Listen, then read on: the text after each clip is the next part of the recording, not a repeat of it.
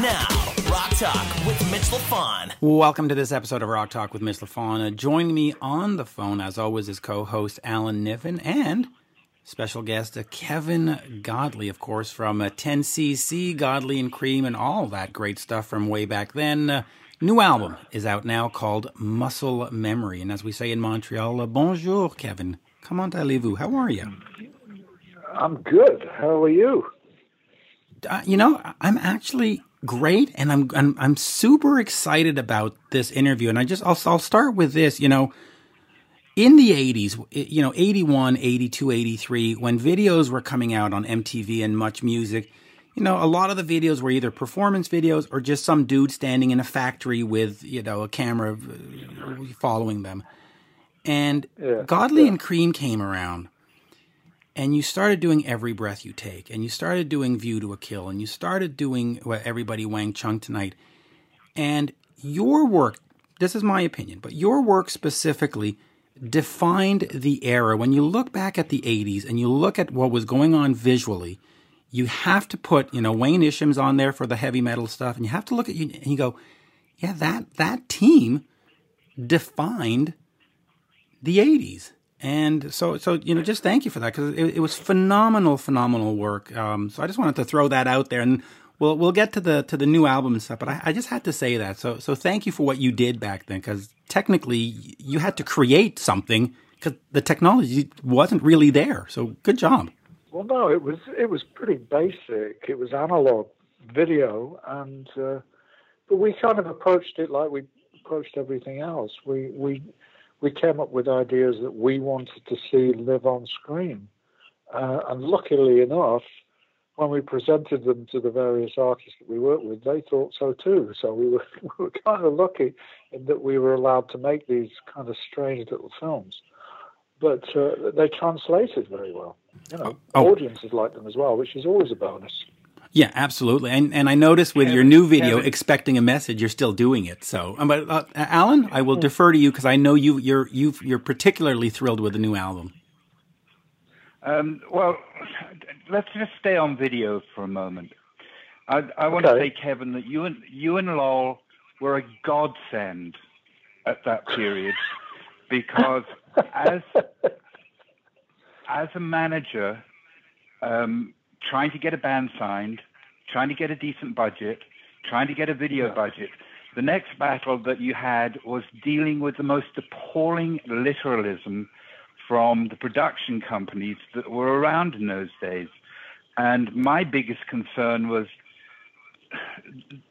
the onslaught of video was going to take away the imagination of the audience in what is fundamentally an aural experience. And that really worried me, that we were going to literalize songs and take away people's ability to apply their own experience and imagination.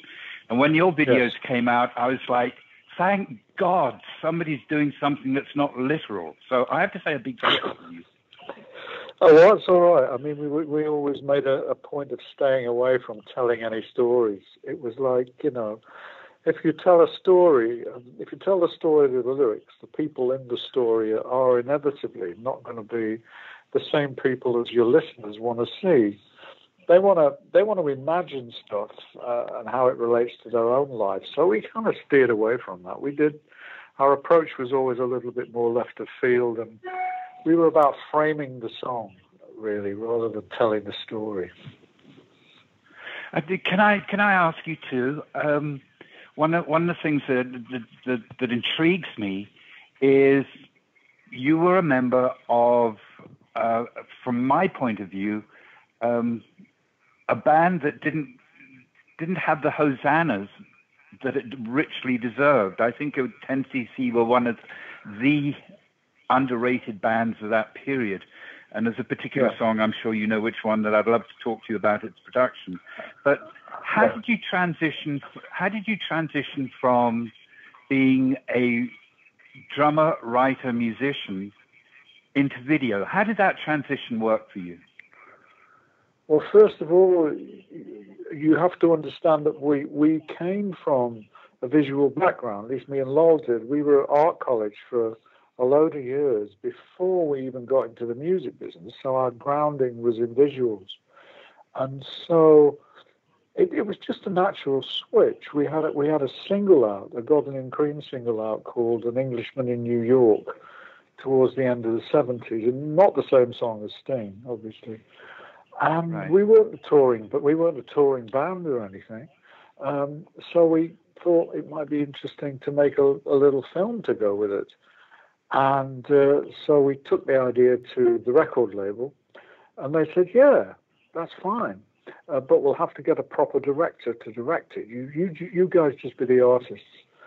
And, it was probably the right decision. We didn't know a camera from a camel at that stage. But during that whole process, we hung on every word. We soaked up the whole process because it sort of brought together everything that we took delight in. It was music, it was pictures, it was everything. And for the first time in our professional lives, we felt like we were at the beginning of something.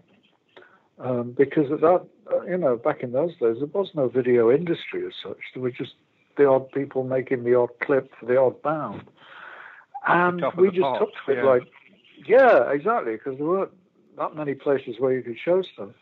So we just took to it like ducks to water. And luckily, after that record came out, it was a hit in Europe.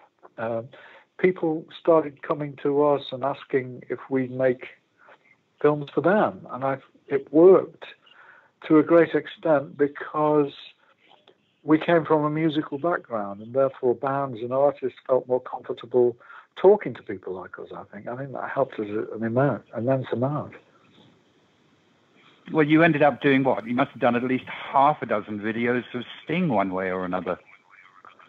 Yeah, that's right. I mean, we got involved with the police just as they were going from big to mega, and we filmed a concert with them.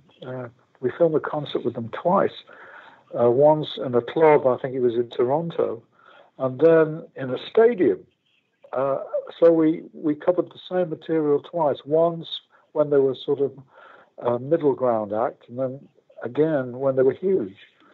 And then they naturally gravitated towards us because we'd become friends, to do things like Every Breath, Synchronicity 2, Wrapped Around Your Finger. Let me just ask you from back then, the police released something like Live at the Atlanta Omni, and they also did the Spectrum in Montreal. Are those the two that you did? Yeah. Okay. All right. I just wanted to be sure, but sorry for cutting you off. No, that's okay. That's okay. So yeah, we got to work with them a lot. So, go ahead, Alan. No, you go ahead. Okay, yeah. I actually want to just quickly get to Muscle Memory, because this has been an album that has been at least 3 years in the making. It was a Pledge Music thing, and of course, Pledge Music basically were charlatans and sort of ripped off everybody and then disappeared into the night, and so you had to regroup and restart, but the initial concept was that you invited musicians publicly to send you music for this album, and you were going to assemble it and release it. Is that the final product? So when we're listening to Muscle Memory now, was there a bunch? Okay, please explain. Well, Pledge Music was hugely instrumental in getting the project off the ground. Even though it fell apart, without Pledge Music, I wouldn't have got any of the tracks in that I ended up playing and turning into songs. It was the whole thing started. It's purely by accident, in a sense, and nothing to do with me. Two totally unconnected people, sent me two pieces of music around about 2016. And asked if I'd be interested in composing a song and performing it over the top of these pieces of music. And I'd never done that before. So I tried, and I enjoyed it. It was exciting to do. The two tracks ended up on the album, incidentally. One is Expecting a Message, and the other is Periscope. But I thought it was a great idea as a way of getting an album together, because I'm a drummer. I don't play an instrument, so drums aren't the best instrument to write songs to. So I kind of threw this invitation out there, and by a pledge, not really expecting to get a huge response, but I got sort of 286 pieces of music back, which kind of sort of overwhelmed me at the beginning. But once I actually got stuck into the process, it was tremendously exciting, partially because I didn't know the people I was working with, and I still haven't met any of them other than Gautier, who I wrote one with. But that sort of element of mystery and reacting to pieces of music that I wouldn't normally have found that accessible was great fun.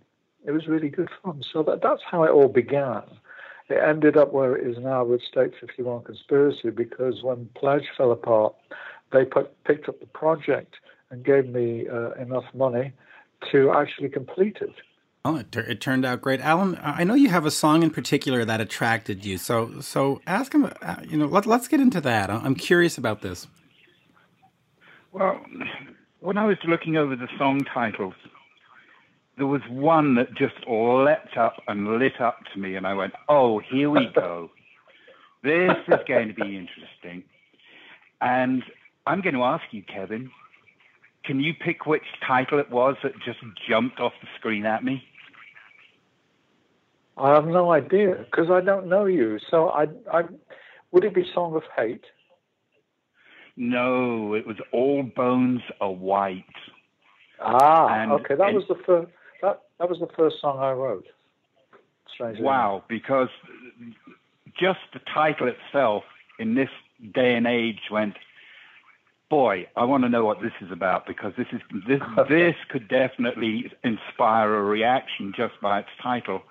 And right. Tell me, where did the inspiration for the content come from? Tell me about the song. Well, it was the first song. Originally, the backing track that I had, the instrumental piece, it came from an English guy called Giles Perring, and the original title was Y.K. Blue. And it didn't really mean a great deal to me, but when I sat down to compose a song over it, it was at the same time as all the nastiness was going on in Charlottesville in 2017.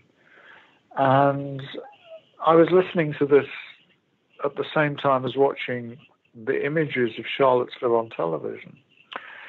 And it suddenly became the soundtrack to what I was watching, and the words just started to flow. I was so appalled by what I was watching. I just couldn't believe it in this day and age, and felt that I have to say something about it, but in my own way.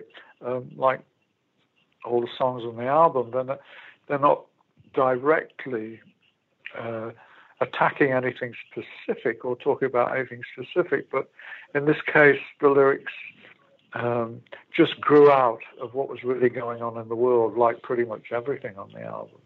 And they just turned out, this particular song was a huge confidence booster for me, because it being the first attempt, if you like, with all the new material, it was like, oh, wow, this is interesting. I wasn't really setting out to do anything this dark or this political, but what the hell? This is the world we live in. Well, that track definitely has a very defined atmos to it, and that in itself. I mean, you know, as a bit of a songwriter myself, if you can get a little bit of atmos, you're on your way. And of course, it's interesting because you're in the situation where you're applying a point of view to a music bed already. Which is something I had to do for years, but I eventually got to a point where I found, you know what, I know how to write a song. Why don't I just put the content down first and have the content described the meter, the syllable count, the rhythm. There are inherent note values in the words that you choose, so on and so forth. And I got a liberation that way. But I got to tell you, that song is really, really powerful. And yeah, it must be pretty scary sometimes, sitting in beautiful Ireland and watching what is going on in other places and wondering, where the hell are we going? Well, yeah, I mean, that kind of crops up, and probably, I mean, the other song that comes to mind when you're talking about that kind of world is the Bang-Bang Theory. Yeah. It is. I mean, America has always been a source of amusement one way or another. Sorry about that. But it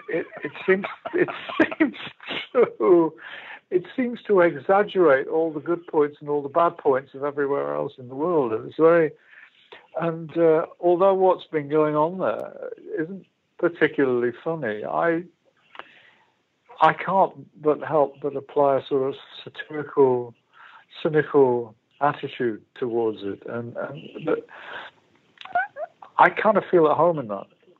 Place, but that particular song. Sorry. Well, I was just going to say, didn't you once use the name Runcible Spoon? Satire is obviously a part of your makeup. Well, hang on a minute. Hey, we didn't call ourselves Frabjoy and the Runcible Spoon. That name came out of, I think it was Giorgio Gomelski's head back in the 1960s. I couldn't think of a worse name if I sat down and wrote for a week.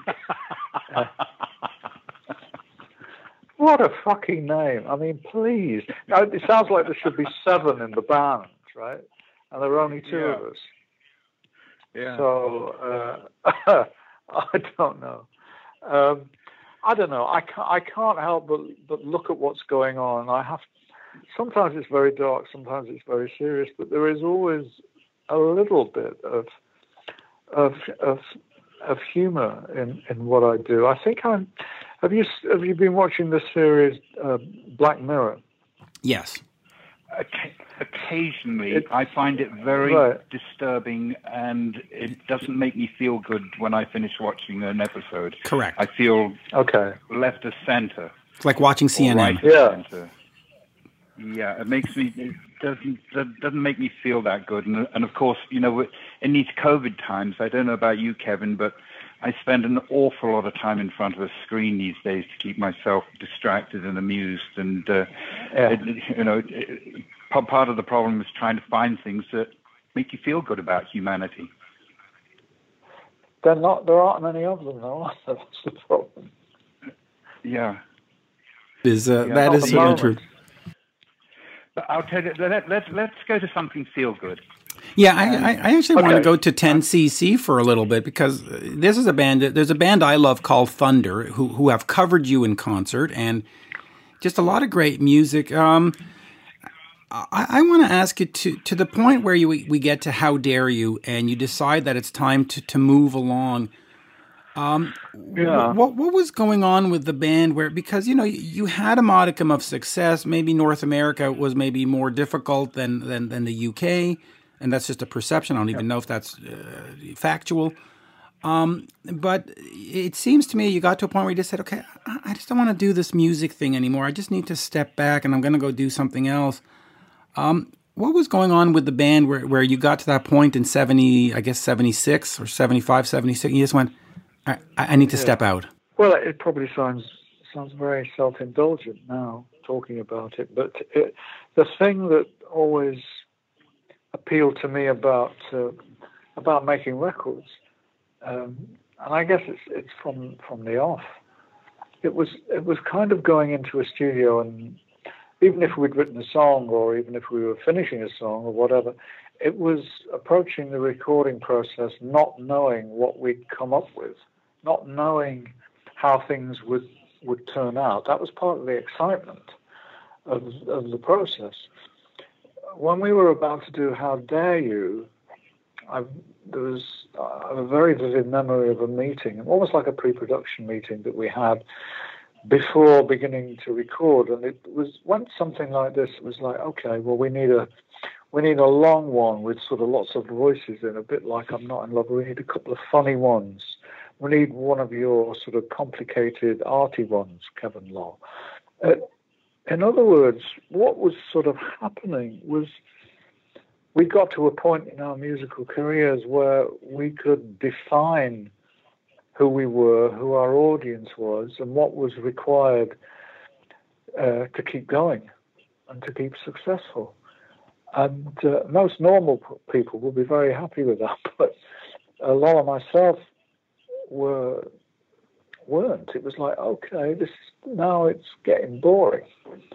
And we were kids; we were still young. We I think before we even got into How Dare You, we had ideas for things, for music that wouldn't have really fitted with the 10CC template at all. And it was, we'd kind of run out of steam creatively. Somehow we worked very hard together for 4 years and came up with some good stuff. But when this new attitude hit home, it was like, oh God, we've got to write a long, complicated one. We've got to write a funny one, and it all became very predictable, and that was not the thing that drove us ever. So we bailed. Kevin, I'm going to slightly disagree with you, if I may. By all means. And the reason I'm going to disagree with you is you said that you said this might sound indulgent, and it doesn't sound indulgent to me at all. In fact, it sounds being far more honest and true to your sense of creativity. And one of the perspectives that I have looking back is that, up to the early 70s, I think we all looked for people to do something fresh and innovative in a subsequent release. But once the record labels started selling mega records, then they started to go back and demand of their artists, give me another one just like the other one. So I don't think you are being indulgent. I think you're just being a true artist. But while we're still on Feel Good, and you mentioned the name, obviously as a huge fan of the song, I've got to indulge myself and ask you about Not in Love, which I will state time and again to anybody is one of the all-time best singles. It's definitely up there with all the great singles. And it's a magical, magical recording. Please tell me, how many overdubs of vocals did you perform? And am I right in thinking that those vocals eventually got routed through a keyboard and got played as notes? Am I right in that? You're close, but not quite. I think there must have been probably about 350. Different vocal things going on. But how we actually did it was, okay, so first thing you should know is that originally we'd already recorded this song once. When we went in to make original soundtrack, we'd recorded it. It was one of the first tracks we recorded, but we made a terrible hash of it. We recorded it as some kind of cheesy bossa nova. And we thought, no, you can imagine, no, oh, Jesus. And so we unanimously thought that's not good enough. So we shelved it, and we carried on working on the album, knowing at some point we'd be going back to it because people were sort of humming it in and around the studio. So as a song, it worked. It's just we just didn't come up with the right treatment. So we had a meeting about it again to discuss how the hell we were going to bring it to life. And out of desperation, I suggested, why don't we do it all with voices? A little bit like the theme music from 2001, that sort of haunting, bizarre music that was all the way through the movie. And then everybody said, yes, but how? And the only way we could have done it was we made tape loops, very long tape loops. The three of us, that's myself, Lowell, and Graham, went into the live room and sang a note. And then that was turned into a loop, and we sang another loop, and then that was turned into a loop, and that went on for weeks. And once we had that, we fed all the loops into the 24-track tape, and set the mixing desk up, routed all the different notes to the mixing desk on different faders. So when you push this group of faders up, it created a chord. When you push this group up, it created another chord. So in a sense, we didn't use a keyboard. We treated the console like a keyboard. Aha. Genius. Oh, well, what was fun was, you know, to do that today would be a piece of piss. You press a button, get a sample, and play it on a keyboard. But this was analog days, so we had to come up with strange ways of doing things because they didn't exist. And that's what was great about the process back then. It was analog. You had to sort of knuckle down and do things physically to bring things to life. And it certainly brought that to life, that's for sure. Once we'd finished recording it, and I have to say that all the sessions for the song, every single thing that we added at every stage just made it better, and that doesn't happen very often.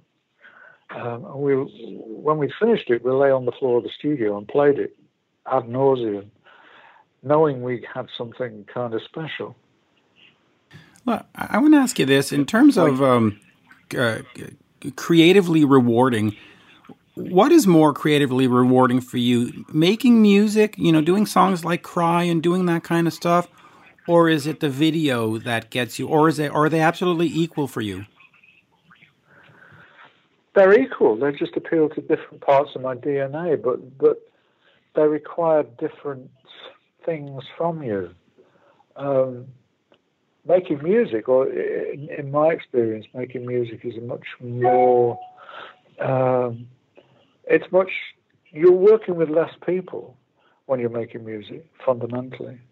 Apart from having an engineer, you're really all doing the same thing. You're playing instruments, and then you're singing. But when you're making a film, be it a feature or a commercial or a music video, you're working with a number of departments, all of which have a different sense of what you're trying to achieve, and all, you know, the wardrobe department will have an idea about how the cast might look, or the camera department might have an idea about which lenses they want to use or which lights they want to use, the set designer, and so on and so forth. So you are dealing with a lot more people, so it's harder in many respects to keep your original vision alive, if that makes any sense. What usually happens, though, is that they add to your original vision as opposed to detracting from your original vision. But they are very different processes. Because, you know, making a video is really about coming up with an idea, going on set and shouting a lot, and getting people to do stuff for you. Well, it is, in a way, you know, okay, let's do that again, let's do it better, let's do it worse, let's try it like this. Stand on your head, you know, and then you find yourself in the edit suite, and you're with an editor, and then you really craft what you've managed to achieve on the shooting days. When you're making music, it's kind of a more personal experience. I don't know.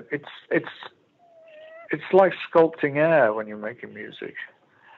And nothing really exists until it exists. Whereas with a film, there are rushes. You know, there's a point where you know what you've got is going to work, and then there's enough time to fuck it up if you want to, but there's enough time to make it better too. With a piece of music, it's a lot sort of wavier than that. It's a lot foggier, and you're constantly groping for something you don't quite know what it is, but if you're lucky, you find it. And there's a certain point where the song or the recording will start to lead the way as opposed to you leading the way, which is always a great thing. And I'll remind folks, Muscle Memory is the new album, and I'll ask you one last, or I'll give you one last compliment, and I'll hand it over to Alan to wrap it up. But just as a child of the 80s myself, I just wanted to say that, and I was a heavy metal fan, when I saw The Power of Love by Frankie Goes to Hollywood and the treatment you gave it, and Everybody Have Fun Tonight, you know, those videos impacted me because I would not have listened to Frankie Goes to Hollywood. I would not have listened to Wang Chung and even Every Breath You Take had it not been for what my eyes were seeing, the eye candy that was going on. I would have ignored it. And The Power of Love by Frankie Goes to Hollywood is just one of those moments where you just realize, wow, there's more to life than just Kiss and Aerosmith. And you go, wow. And your video had a lot to do with that. So thank you for that. You helped define my, and of course the Beatles' Real Love. I mean, you know, hey, doing a Beatles video in 1996. Alan, so thank you for that. And Alan, last words. Go ahead. Well, you almost asked a question that was floating around in my mind, and I was going to suggest to Kevin, imagine you're on a contemporary Titanic, and it's going down. And to get into the lifeboat, you are allowed to offer one thing that you've created to get a seat in the lifeboat. My question to you, Kevin, is it Not in Love, or is it Every Breath You Take, or a different video? Which are you most proud of? You're asking me which videos am I most proud of, yeah? No, if you to get into the lifeboat, you can offer one thing that you've created, or been a part of the creation of. Yeah. Now, would it be Not in Love, or would it be a video? It would be a TV program, actually. Oh, really? Really? In 1990, I had an idea. I was asked by the BBC to come up with an idea for a music show to conclude 2 weeks of environmental concern broadcasting, and they wanted some kind of music show to finish it, and they were thinking along the lines of Live Aid and so on and so forth, and they called me in to see if I had any ideas, and I did have an idea, but it wasn't a concert. The idea, the film ended up being called One World, One Voice. And the idea was to start a piece of music in one part of the world and film it being made, then take that piece of music around the world and have it added to by whichever musicians were in the town we landed in, and have them add to it and extend it. So by the end of the process... that was it. It ended up with a piece of music made by, I think it was about 250-odd musicians from around the world, filmed and edited and put together. The visuals were done by myself. The sound was done by Rupert Hine. And that, more than anything, is something that I am, to this day, proud of, because it has a life beyond just an interesting piece of art or entertainment. It was done for a good reason, and it's an extraordinary piece of work, and the experience was extraordinary. To go, you know, from Paris to Africa, to Russia to the Netherlands to Ireland, and have people respond to a piece of music that they'd never heard before, and watch something new come together from something that existed. That would be my offer. Do I get thrown off the boat or what? No, you get to keep it. You get to stay. No. And there's a lot of people on there. There's Peter Gabriel, there's David Gilmour, Afrika Bambaataa, there's Laurie Anderson, Susan Vega. I mean, it just... I remember this, actually. This was something. This was quite something. Yeah. Go ahead, Alan. It was. No, on that one, Kevin... On that one, Kevin, you not only get a seat, you actually get a couch so that you can stretch out comfortably. Oh, well, that's fine then. But we are definitely a floating, moving target with all those people in it, that's for sure. That is absolutely sure. And as we say in Montreal, merci beaucoup. This was an absolute thrill, an absolute pleasure. Thank you so much. And folks, Muscle Memory is the new album. Do pick that up. Alan, up to you. Kevin, I'd just say it's been a pleasure talking with you. I did actually see 10CC play one time. Oh, God, when I was a nipper. It was probably somewhere slightly in the east of London. I think it was some college in the east of London. And the band was fabulous. Right. And it was a terrific night. Well, thank you. It's been a pleasure talking to you, chaps. Yes. What was it like managing Guns N' Roses then? Oh, I got to keep this on. Got to keep the tape rolling for this answer. Go ahead, Alan. And he also managed. I gotta know. And Great White as well. Because where I'm sitting, they look like a handful. Well, Kevin, there's an old saw that comes up every now and then. Be careful what you wish for, and as. I started out at Virgin as the van driver, and as I got deeper and deeper into music, I fantasized about having my own Rolling Stones. And I think had the band stayed together, we might have had something that could have been comparable. The thing I find overwhelming about the Rolling Stones is the huge catalogue of recordings. And of course, GNR don't have that huge catalogue of recordings. But I'll tell you this. If I was driving home down the 405 and I felt everything was okay and everything was fine, then I knew I had one phone call I'd yet to return, because every single day there was something. And it was...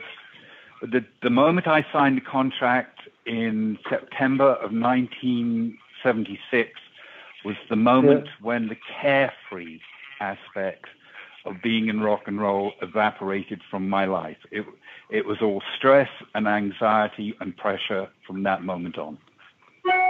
Wow. Okay. You should have worked with... I should have worked with what? I said he should have definitely worked with Godley and Creme and Trevor Horn and all the British folks, because they're a lot more accommodating than Guns N' Roses and Great White and that whole L.A. crisis scene, right? Well, I almost got to work with Aerosmith, and I got flown out to... My wife and I were flown out to some bizarre place, Peoria or somewhere, to meet them. And we had dinner with Steven Tyler, and then we went to a gig. And various other phone calls and about 15 different treatments. And, of course, it never happened in the end. The only thing I remember about when we landed in Peoria, we were staying at a bizarre German-run hotel, and we were kind of looking around, exploring, and we looked through an office door, and the wall was covered in Nazi memorabilia. And we thought, we better get the fuck out of here. I could imagine. And I've heard stories that everybody in Aerosmith gets along really great, but Steven is the ball buster, and it's hard to get stuff by him. But hey, who knows? Actually, Alan, you toured with Aerosmith, huh? So. We spent 6 months on the road with Aerosmith, and as far as Mr. Tyler is concerned, he and I came to we had an issue one afternoon where he had hired a tattoo artist to come in and touch up the band's tattoos, and he spent the whole afternoon badgering me to get the Guns N' Roses logo tattooed on my chest. Thankfully, I prevailed, and it's not there. Why would he do that? Why would Steven do a lot of the things he's done? Exactly. Yeah, I can't see Trevor Horn doing that. I can't see anybody I know doing that, frankly. Yeah. Can you imagine? Yeah. Well, anyway. That goes back to my opinion of America, period. But there you go. That's great stuff. Exactly. There we go. Exactly. How are you surviving in the COVID? Are you keeping your sanity? Well, yes. What's left of it. I mean, it's not made a huge dent on me because I work from home mostly anyway. So from that respect, it's absolutely fine. It's just occasionally we're in the countryside, pretty much.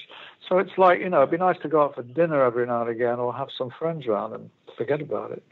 So it's that kind of vacuum thing that's starting to get a little bit weird at the moment. But, you know, we've survived. We've stayed sensible. But there are so many people here, like I imagine in America more so, kind of questioning whether this is real or how serious it is, and it's a conspiracy, and we shouldn't be wearing masks and all that stuff. And it's like, fuck that. I'm I'm going to do everything possible because I don't know. So I'm going to wear a mask all the time, even when I go to sleep. I'm going to wear a mask. So it's just a weird time to be alive, but thankfully we still are. Absolutely. Yeah, we're cursed with interesting times. Kevin, I've got to say it's been an absolute pleasure to have a chat with you. And again, I got to say that for me personally, Not in Love is one of the all-time singles and just an incredible thing to have created. Thank you very much. It's very kind of you, both of you. Thank you. And hopefully we'll do this again soon someday. I'd love to get more. There's so much more. It's so rich, but, you know. Thank you.